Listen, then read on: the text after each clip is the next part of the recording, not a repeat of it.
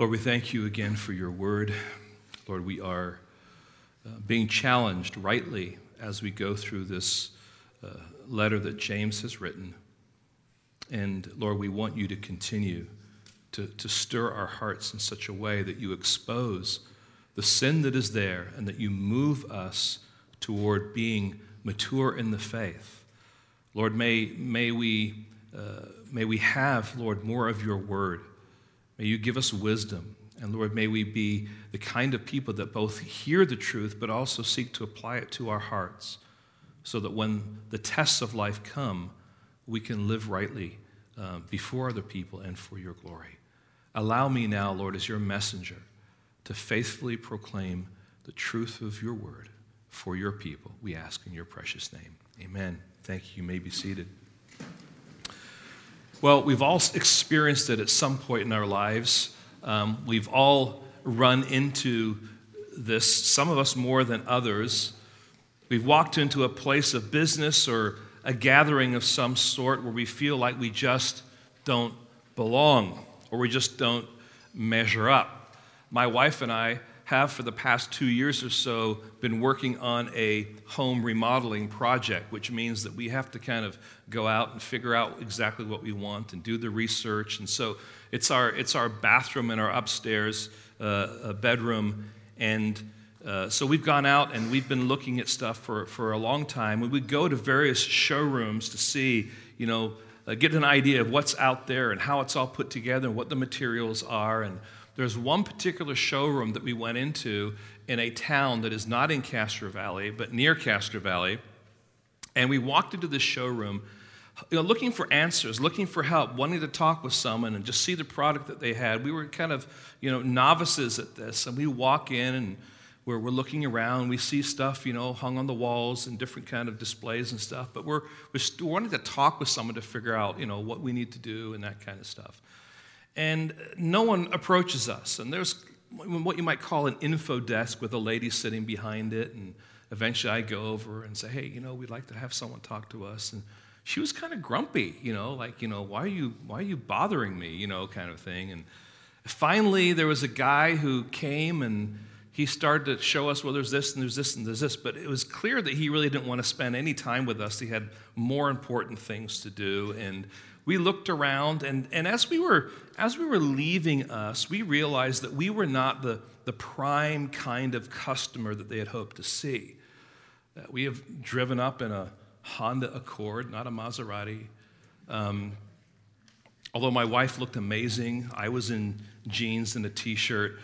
Um, and we were asking basic do it yourself questions. And I'm sure they thought, you know, psh, we're just wasting our time with these folk, right? And we just walked out. And when we walked out those doors, this, this fog of snobbery just lifted up and, and it was gone. And we just both you know, looked at each other and said, yeah, I, I don't think that we were really wanted in this showroom at all. Well, and we determined, like, you know, well, there's no reason to go back there ever again because we're not going to get any help. Well, a couple of weeks ago, we happened to be in the neighborhood and we were looking for some specific things with our with our remodel, and we thought, well, let's at least go in there and you know, we know that what well, the kind of stuff they had is a little bit more high end, and maybe we could at least you know take a look at it and see what happens.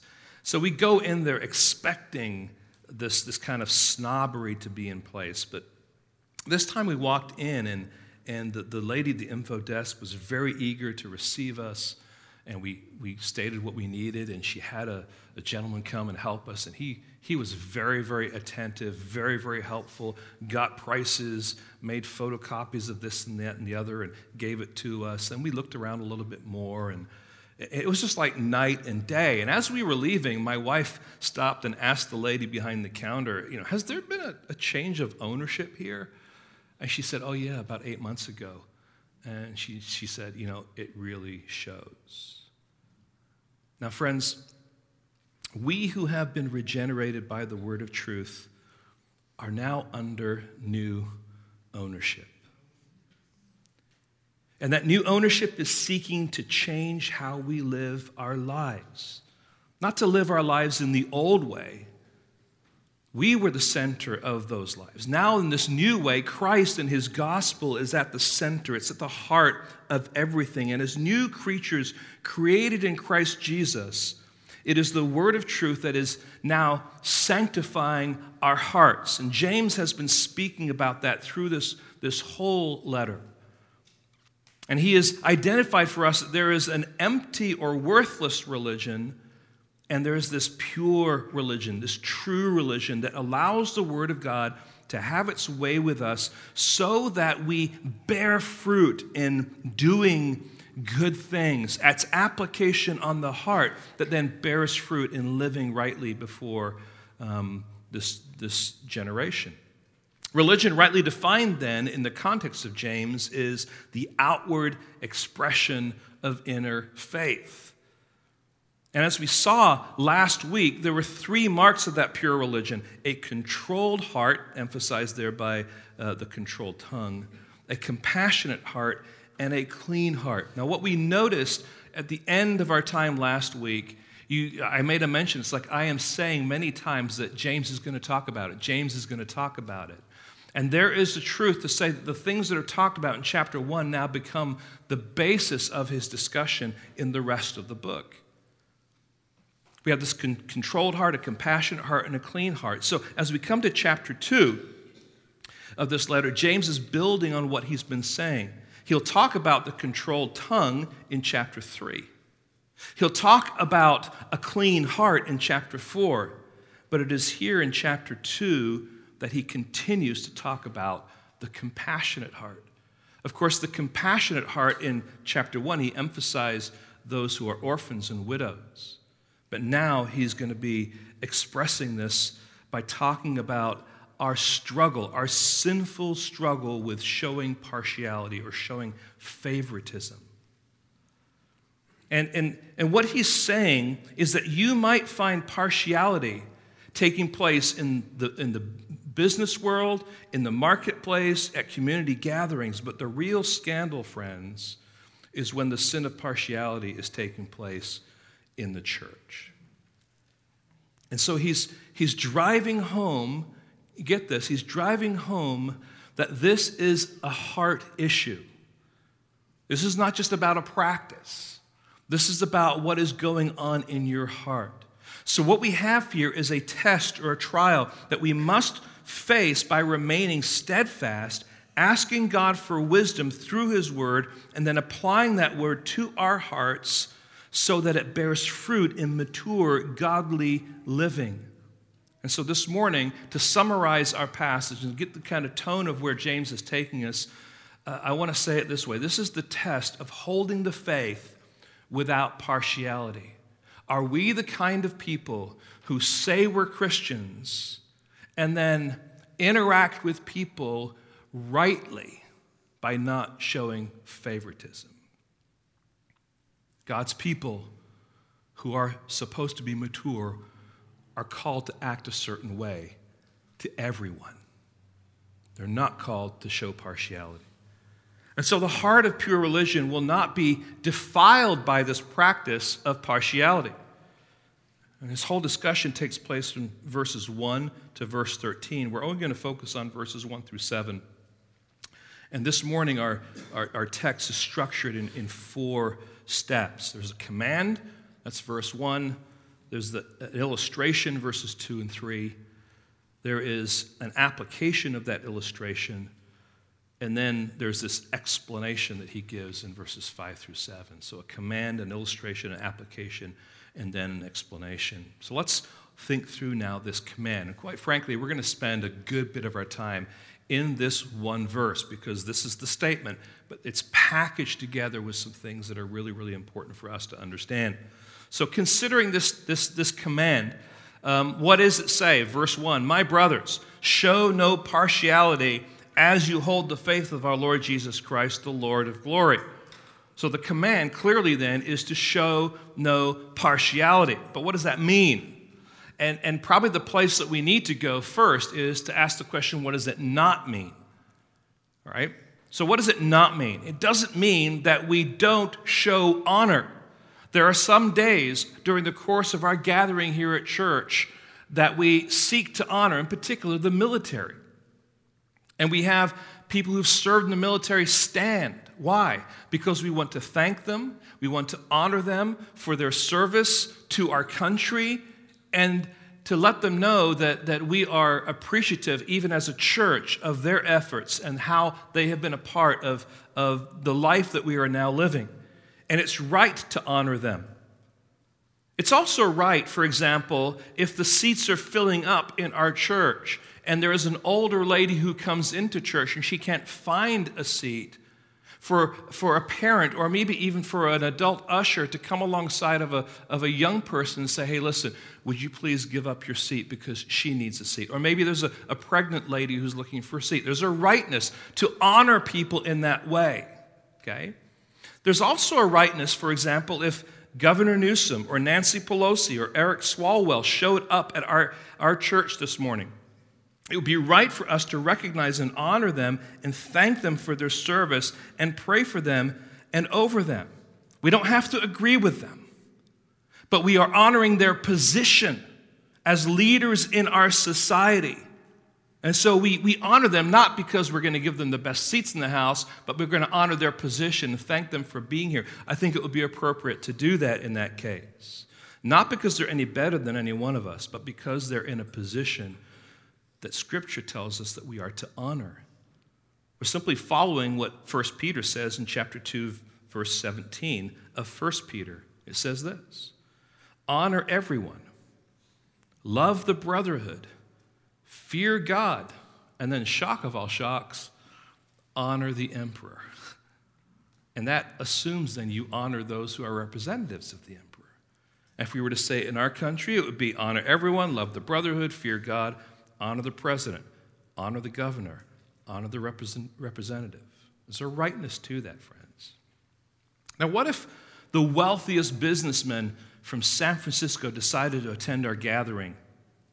How would we respond? Would we honor him publicly? The answer is no. We wouldn't honor him publicly. Now, we certainly would honor him just like anyone else is coming into our, into our church. But we're not honoring simply because he has money. Let me press it a little bit further. What if Steph Curry from the Warriors came? Or Derek Carr from the Oakland Raiders showed up? Would we honor them in our church? The answer is no.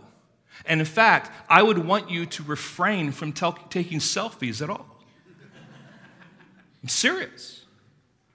When I was a youth pastor in Buffalo, um, we had a couple of professional athletes that were part of our church. Mark Kelso, one, you may know him, a football player. Um, and what I found during that time is that these professional athletes wanted to come to church and not mess with the celebrity status. They just wanted to be one of the families at church. And, and so there was a sense in which you almost had to protect them just so they could come and uh, rest with the family of God. Why? Because they weren't there because of their status, they were there because they were part of the body of Christ. But, friends, there's a, there's a tendency to be caught up with the world that we would be like, oh, they're here. Ooh, isn't that great? I understand there's a natural celebrity factor, but we would need to fight within ourselves to say, you know what? Let us not abuse their presence. Let's, let's enjoy celebrating and worshiping God together. So it, it, it doesn't mean that honor shouldn't be taking place in the context of church. There's a rightness in honoring certain people at certain times. But what James is getting at is that there is no special honor given to someone simply because of his wealth. And if we treat someone with more respect because they have money, and another with less respect because they're poor, we cannot justify our actions.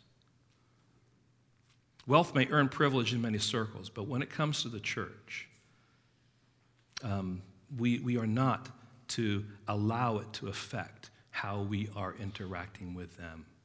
This is true not just of finances, it's true of people who may have you know, degrees, have a different skin color, different ethnic origin, um, a different social status, a different family name.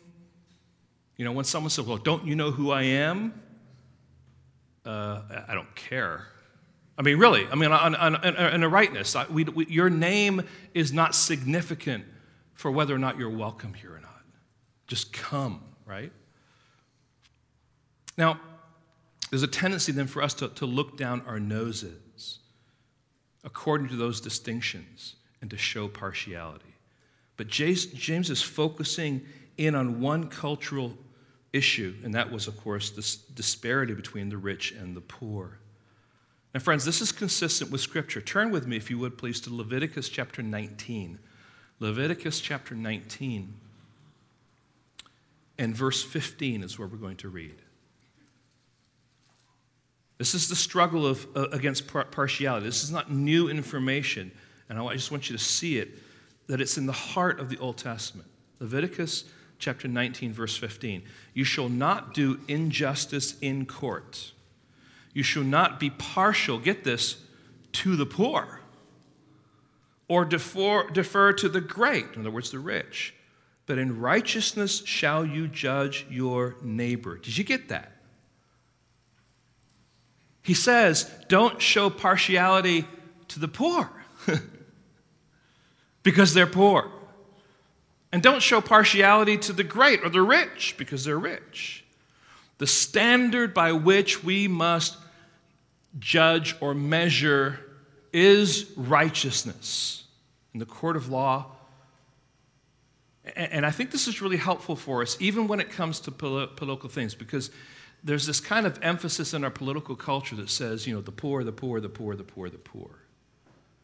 But listen, the poor can be unjust, just like the rich can be unjust. And there we have it rooted in the Old Testament. Proverbs 22, verse 2 says, The rich and the poor meet together. The Lord is the maker of them all. You'll have a hard time proving the evils of being rich or the evils of being poor being pitted together against them in Scripture. Now, James here in this passage uses this illustration. We're going to see the why and the what of it. But be careful, God does not have a special category, the rich over here being evil and the poor being, you know, just. That's not how it works. They're all without Christ until they come to Christ. And when they come to Christ, they are united in Christ regardless of their socioeconomic position. And friends, we need to be careful that we don't get caught up with the society's viewpoints pitting the rich against the poor. So there'll always be rich, there'll always be poor. Some will be great people, some will be um, uh, people who pursue unjust things. Turn now to the book of Acts in chapter 10. Acts chapter 10, because now here's a New Testament example for us, and it's this man Cornelius. In Acts chapter 10, Peter falls into a trance and learns that all foods are clean and that all people are the same in God's eyes. And when God orchestrates Peter to be taken to the house of Cornelius, who's a Roman centurion, here's what God says. Or here's what Paul says, You yourselves know, this is verse 28, you yourselves know how unlawful it is for a Jew to associate with or visit anyone of another nation. See, there's partiality going on there, division going on there. But God has shown me that I should not call any person common or unclean. See what's going on there? There's a division, Jew and Gentile, and God in his wisdom, shows Peter that you can now interact with those who are Jews, you can interact with those who are Gentiles. And later, Peter, in that same discussion, in verses 34 and 35, says this So Peter opened his mouth and said, Truly I understand that God shows no partiality, but in every nation, anyone who fears him and does what is right is acceptable to him. So God is a God who does not show partiality. He doesn't show favoritism. He is welcoming everyone to come and bow the knee before him.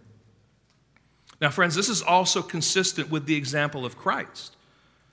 The characteristic of being free from partiality was true in Christ in a remarkable way, so much so that his enemies noticed it and couldn't find fault with him on this particular issue.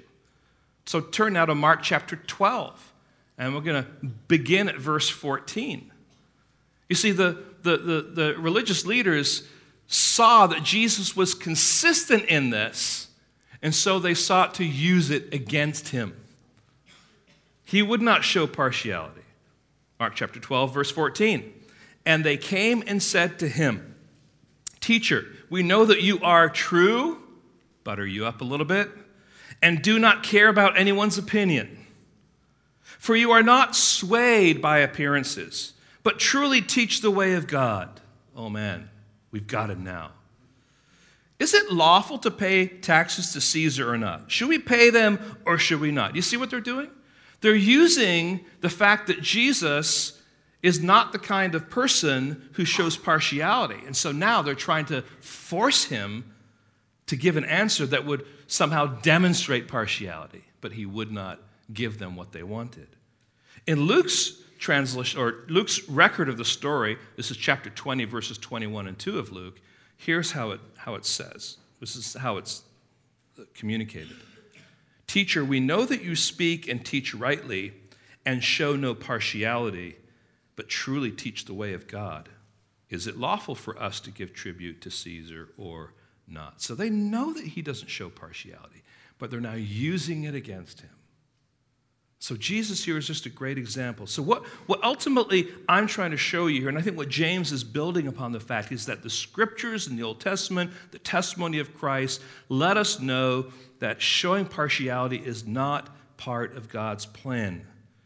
We're told to have a proper respect for authorities, civil authorities, our bosses, our husbands, fathers, mothers, for those with older years and greater experience.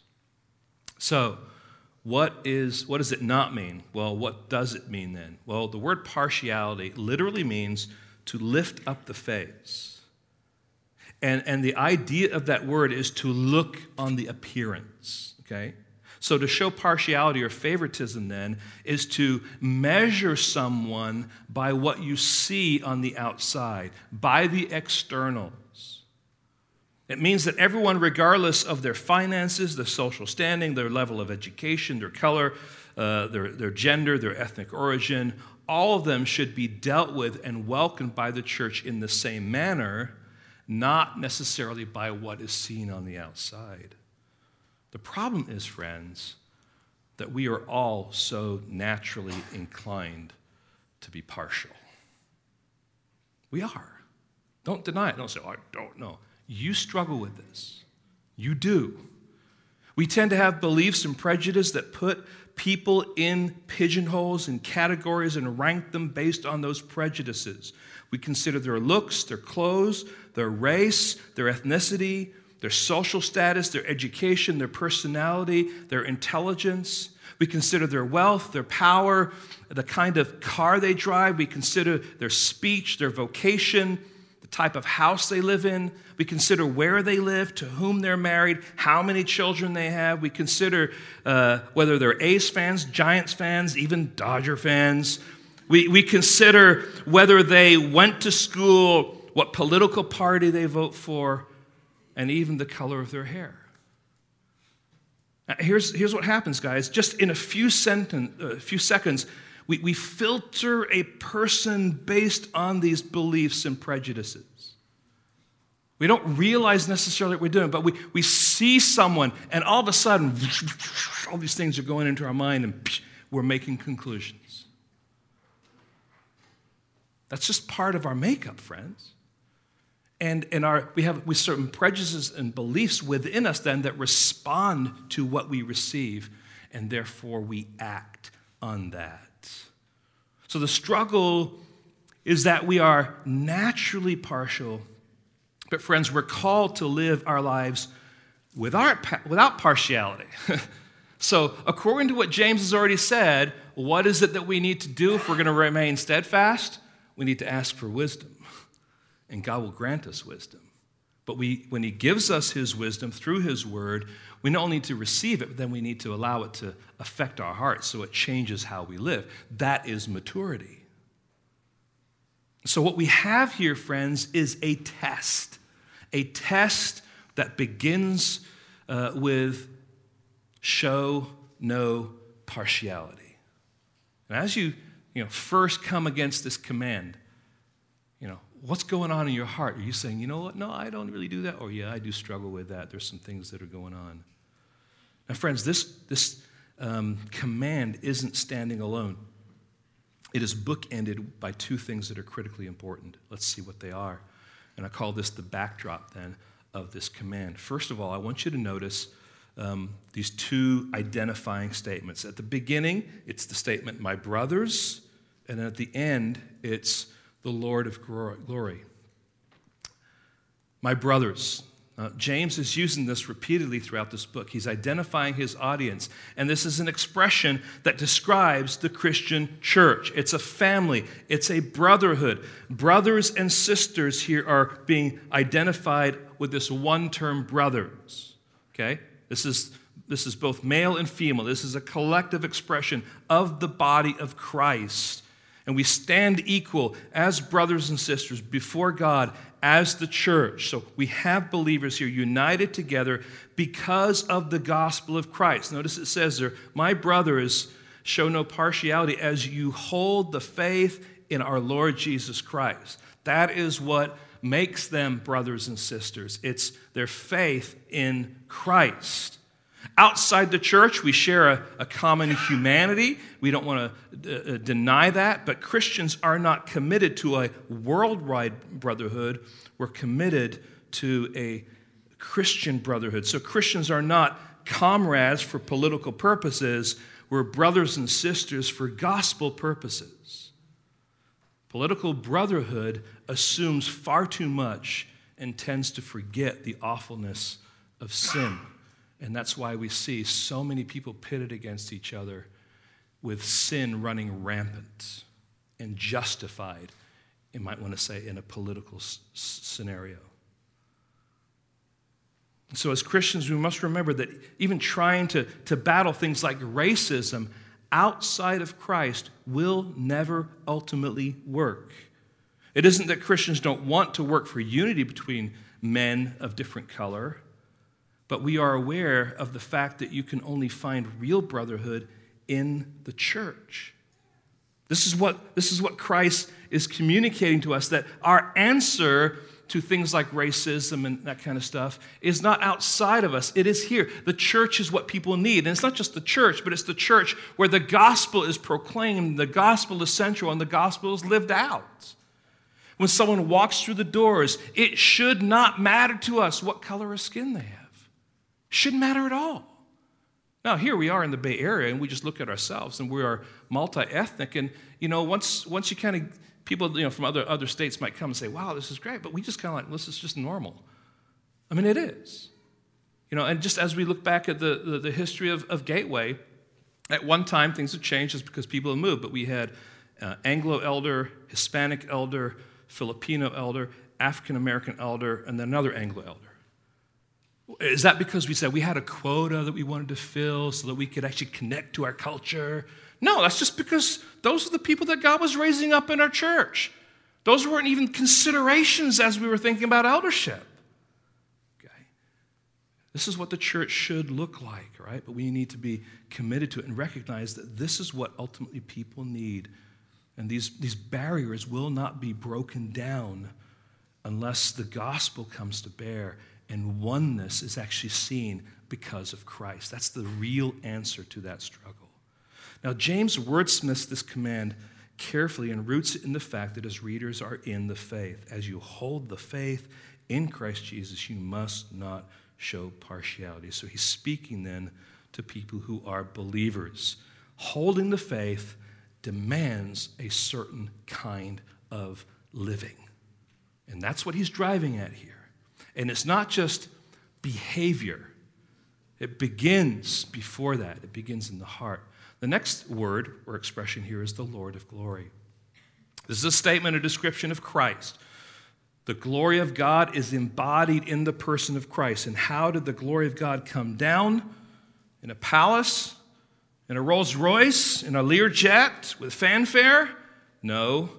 For you know the grace of our Lord Jesus Christ, that though he was rich, yet for your sake he became poor, so that you, by his poverty, might become rich. And the poverty he's talking about is what we find in Philippians chapter 2, where he released the grip of heaven and humbled himself to come to this earth, taking upon himself the form of man. So he left the splendor of heaven, took up residence in this world. Rich Jesus, poor Jesus, throne, donkey, cross, heaven, stable, perfection, humanity. That's what Jesus entered into.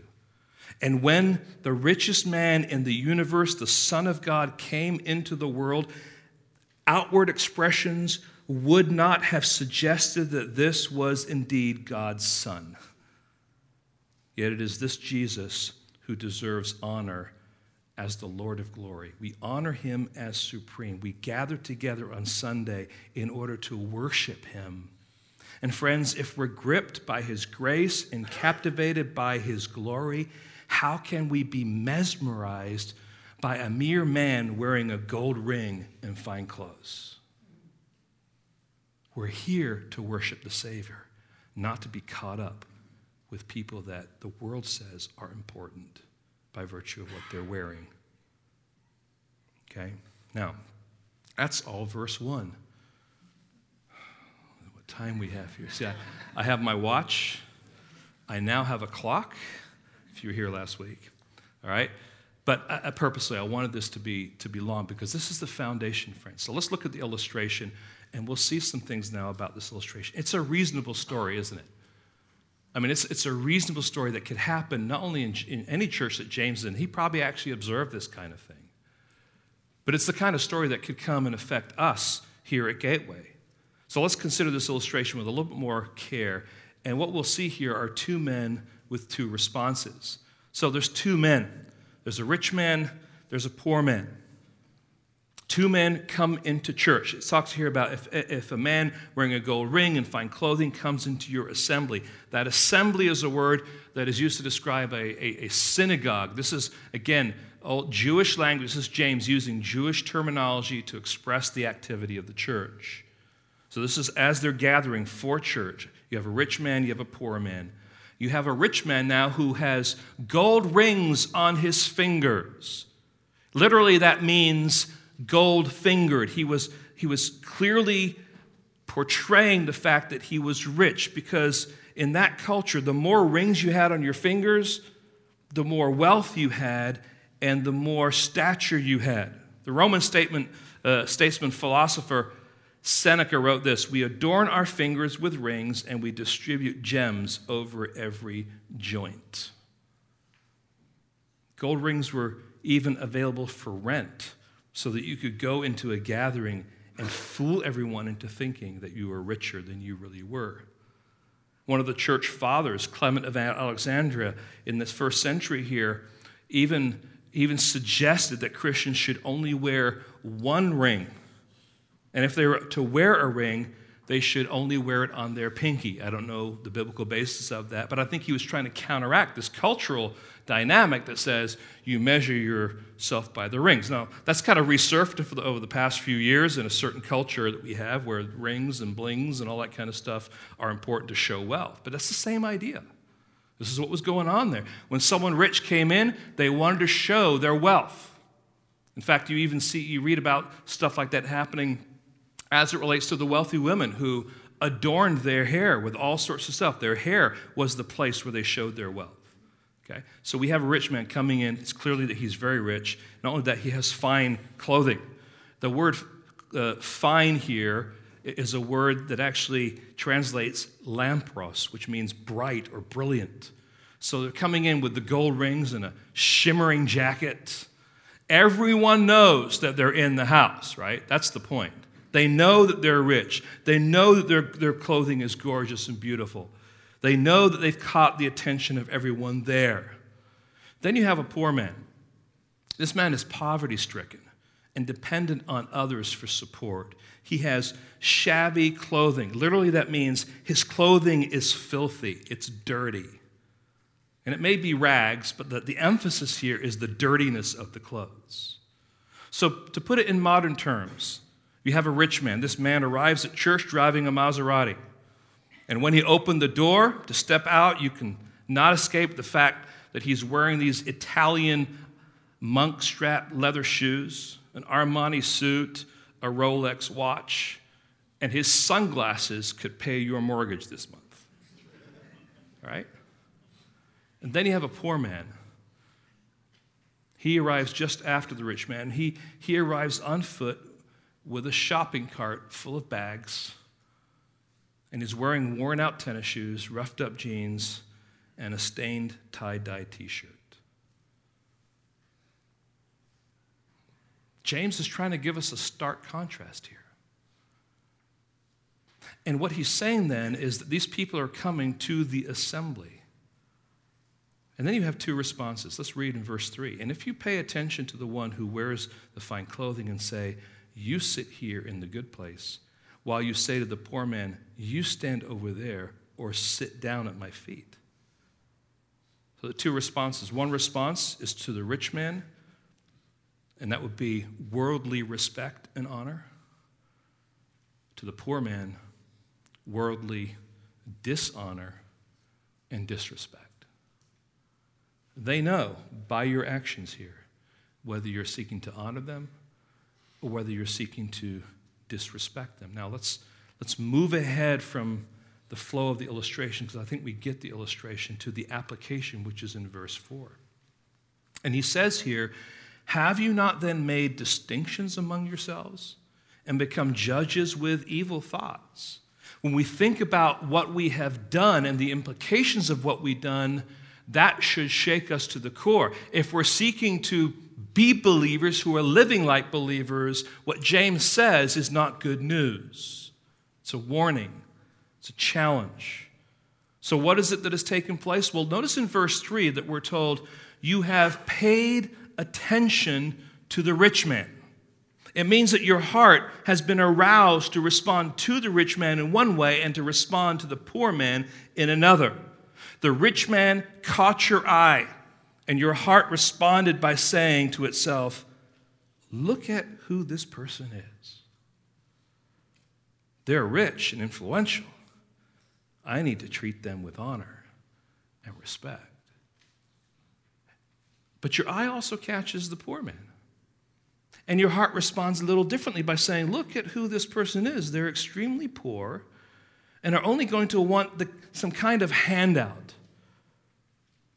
They can come inside, but they'll need to make room for other people. They'll have to stand. If they have to sit down, they can sit down at my feet on the floor. Now, notice carefully that both are received into the assembly but in two different ways and with two different attitudes. Now, let us remember the great context of the book. James is saying to us here is a test that is going to expose the maturity of your heart. James isn't just addressing the practice of partiality here, he's addressing the heart from which the attitude of thinking partially is birthed. Hearts that are mature in Christ shaped and fashioned by his implanted word, will bear fruit in responding rightly to this scenario. Hearts that are immature or that have been caught up with worldly thinking are reflected then in this story. So, as James diagnoses the hearts here of the individuals who have shown partiality or who have looked on with favor to the rich man and disfavor to the poor man, he identifies two issues. Here's what he says Here's what you're doing you are making distinctions among yourselves. Now, this expression, making distinctions among yourselves, has, has two nuances to it. The first one is that this idea of judging between two people, okay? This one's worth my time, this one's not worth my time. That's kind of the idea behind it. The other nuance is this it's a person who is doubting or wavering. It's the same idea that he's introduced here, talking about a rich man and a poor man Uh, of having a divided heart or a double minded man who's unstable in all his ways. You're not sure whether you're standing in you know, kingdom living or whether you're standing in the world's way of living. And the person has their feet planted in both and they're conflicted. That's somewhat the idea that's going on here. They're at odds within themselves. They have a hypocritical desire to serve both God and money. So the question we must ask ourselves is this Is there a difference between the faith we profess and the course of the actions we pursue? Is there a difference between the faith we profess and the course of the actions that we pursue? James is saying, You are brothers or believers, yet this is how you behave. So, not only what are you doing, but what are you becoming? You are becoming something. You have become, he says, but I think there's also a, a kind of a, a lingering, ongoing truth here. What we need to recognize here is that if the rich man walked into our church this morning, you would notice him that he was rich and you would put him in the rich category. If a poor person walked into church this morning, you'd notice them as rich and likely put them into the, sorry, notice that they're poor and put them into the poor category. James is not saying it's wrong to take notice that they're rich and they're poor. That's a reality, that's a true condition. What he is concerned about is how you and I respond to those true distinctions. You see that? Are you allowing the thinking of the world to affect how you value the lives and souls of people? You value a person's wealth and influence. You may act because you see them as an opportunity for personal gain. You know, here comes the guy. He's in a Maserati. I wonder if I can get a ride in the Maserati. I'm going to come, come and sit here. See, we respond with motivations of the heart that affect what we do. And you know, if we want a little bit of that wealth to rub off on us, maybe we can have a little influence with them. Maybe we can benefit from this relationship. You see how this, this happens?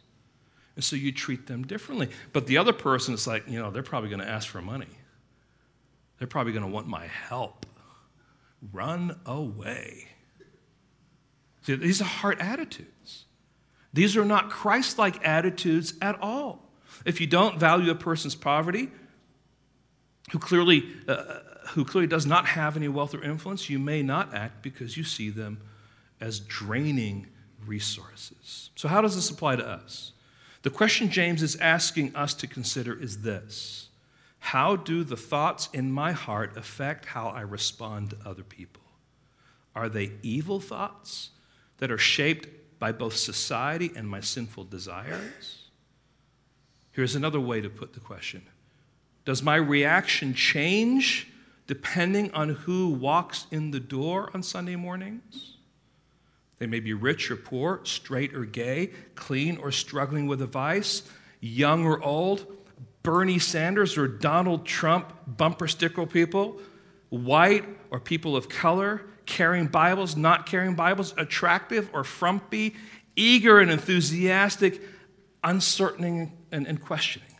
Uh, these, this, is just, this is just people, friends. And we put all this stuff through the filters that we have in us. And what James is saying is let Christ and the gospel shape those filters so that your response is a reflection of the heart of the Old Testament and a heart of the example of Christ and what true believers should be. All these distinctions and many more are what we see on the outside when we evaluate a person on first impressions. So the question is how are we responding to them in our hearts? Now, friends, the thinking of the world is to show partiality. They'll say we don't but they do.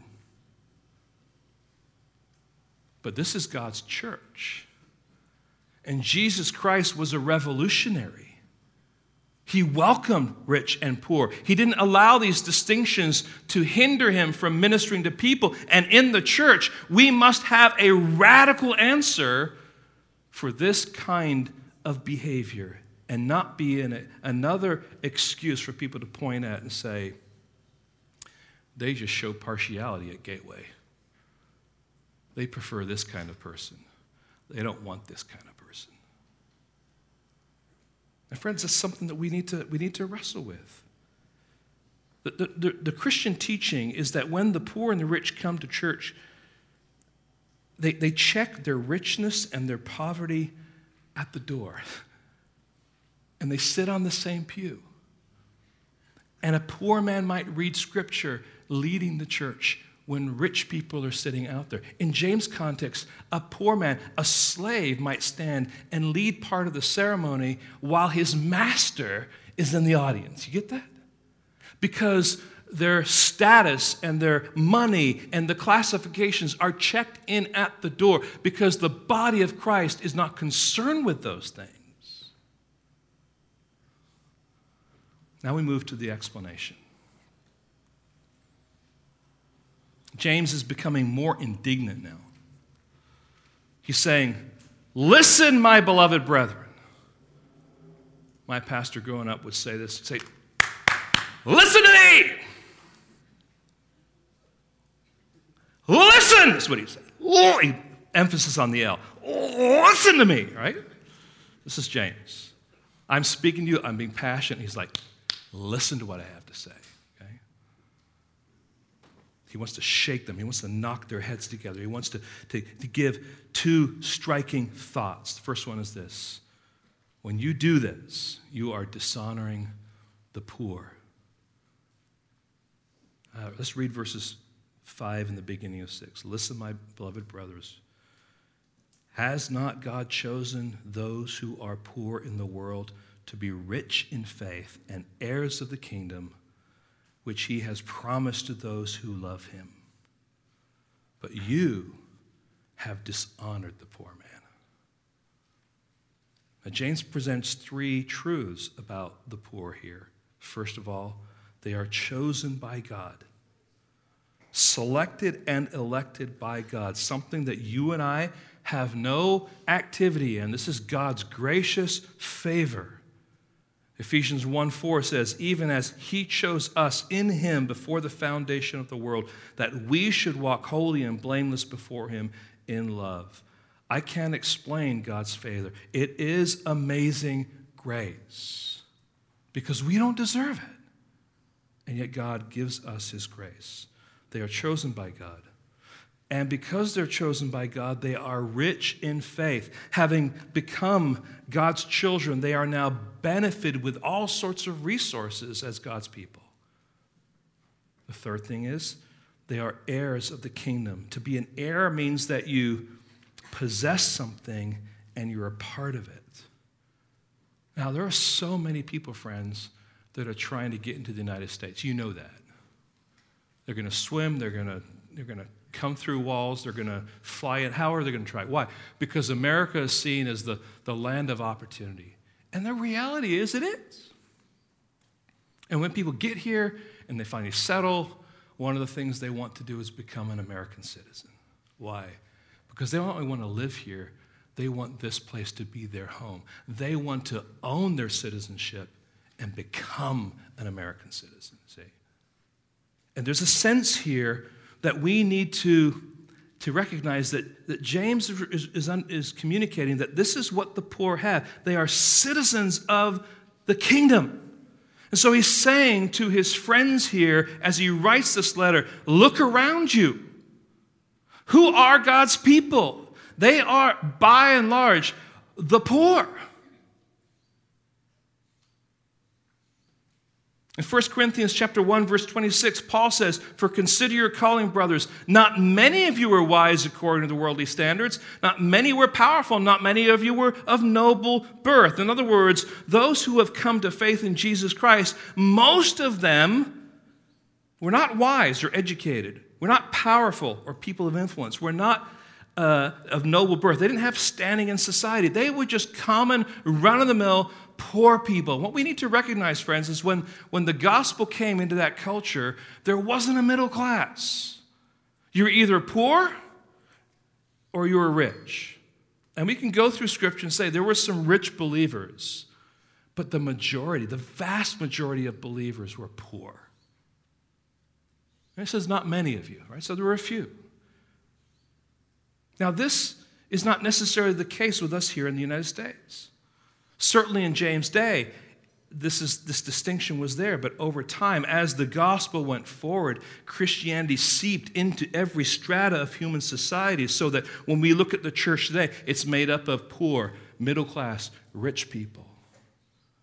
This is different. This is not saying we're not in tune with the New Testament. This is just the fact that the gospel has spread into all different parts of life. So James is saying when you treat the poor in this way, when you look on them and see little value in them to the point that you would slight them in such humiliating ways, when you do that, you are dishonoring the ones that are mine. You're looking at them through worldly lenses that have been shaped by the culture that you're living in, as well as the sinful and selfish desires of your own heart. And you respond to them with shame and dishonor. And the reality is, these are your brothers. From a societal perspective, these are your peers. Friends, if you had the opportunity to use your gifts and have a Bible study, you could either start a Bible study with the Oakland A's, or you could start a Bible study with a group of meth addicts. Which would you choose? And why? If you were invited to go to a Bible study with the Oakland A's or with a group of meth addicts, which one would you likely want to go to? See, just thinking about that question helps kind of consider what is going on in your heart. Now, hear this. I think if there was a Bible study going on with the A's and a Bible study going on with, with, with meth addicts, that both are valuable places where the Word of God needs to come to bear. Because those athletes are actually in a very unique context and they need the gospel desperately. But my question has more to do with which one would you say, oh, I would love to go to this one? I mean, you probably wouldn't say, oh, can't wait to meet these meth addicts. I want to get some selfies and some pictures. Maybe they can sign something. No, I think our hearts would say, yeah, wouldn't it be cool? Wouldn't it be great if? And friends, there are people that are doing Bible studies, they're interacting with people that are considered by our society as troubled, as dangerous, as not worth taking the time for because of choices that they have made. And we might look down our nose and say, well, yes, someone else can do that. What we want is this special thing. See? These are all heart issues. And, and, and James is saying, be careful here. Be careful with your heart. Because when you make choices like that, you are dishonoring my people. Right? Now, secondly, not only that, you flatter the rich.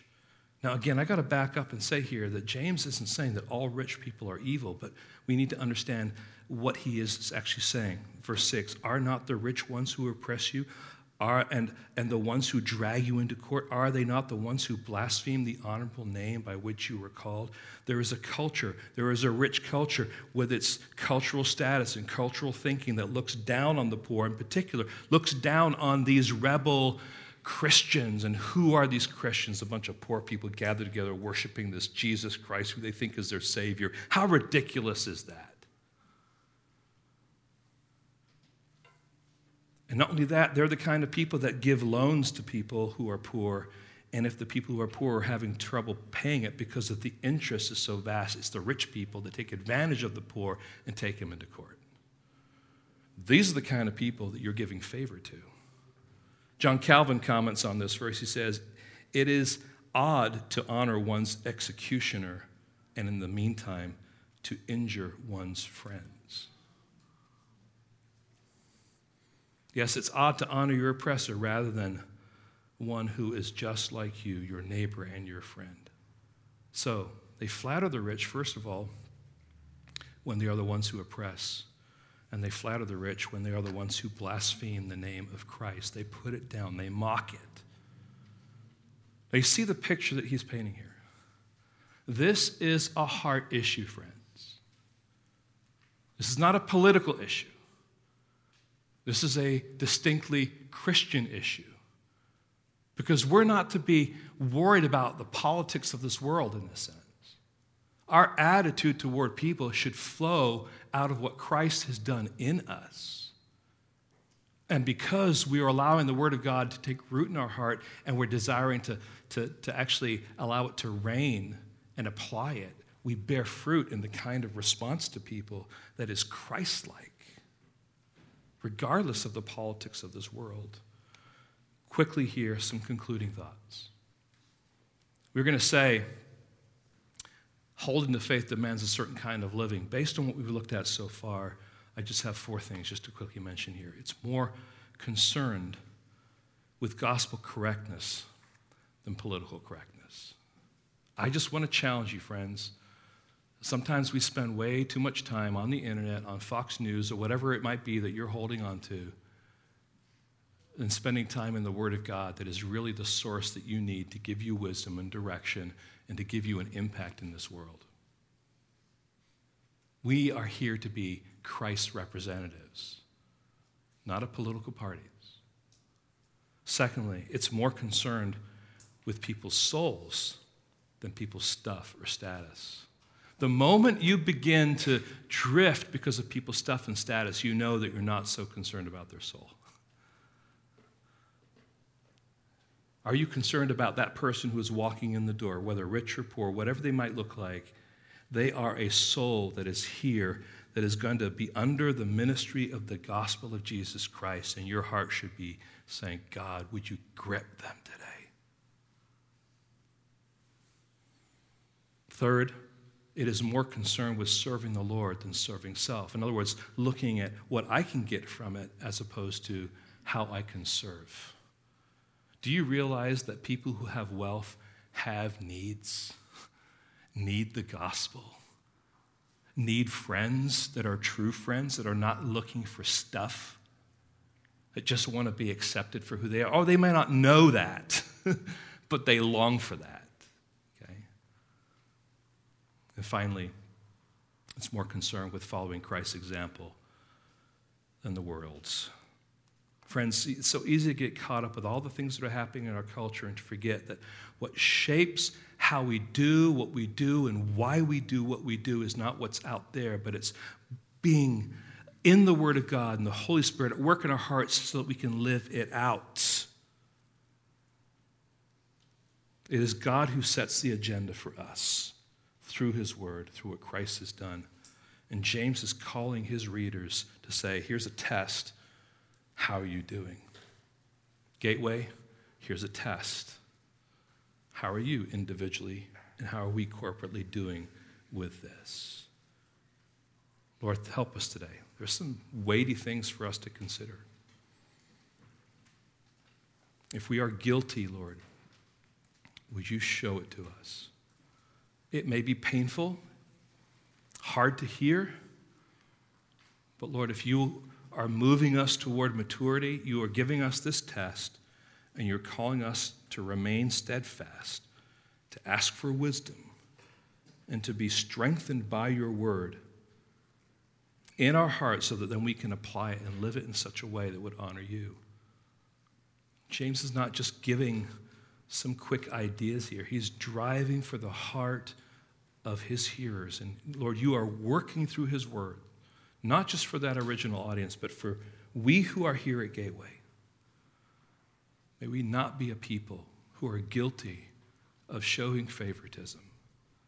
But Lord, maybe we be a people who are welcoming and gospel centered and gospel thinking because we see ourselves as united together without regard for our social status or anything else, gathered together as one to worship you because of what you have done for us, Lord.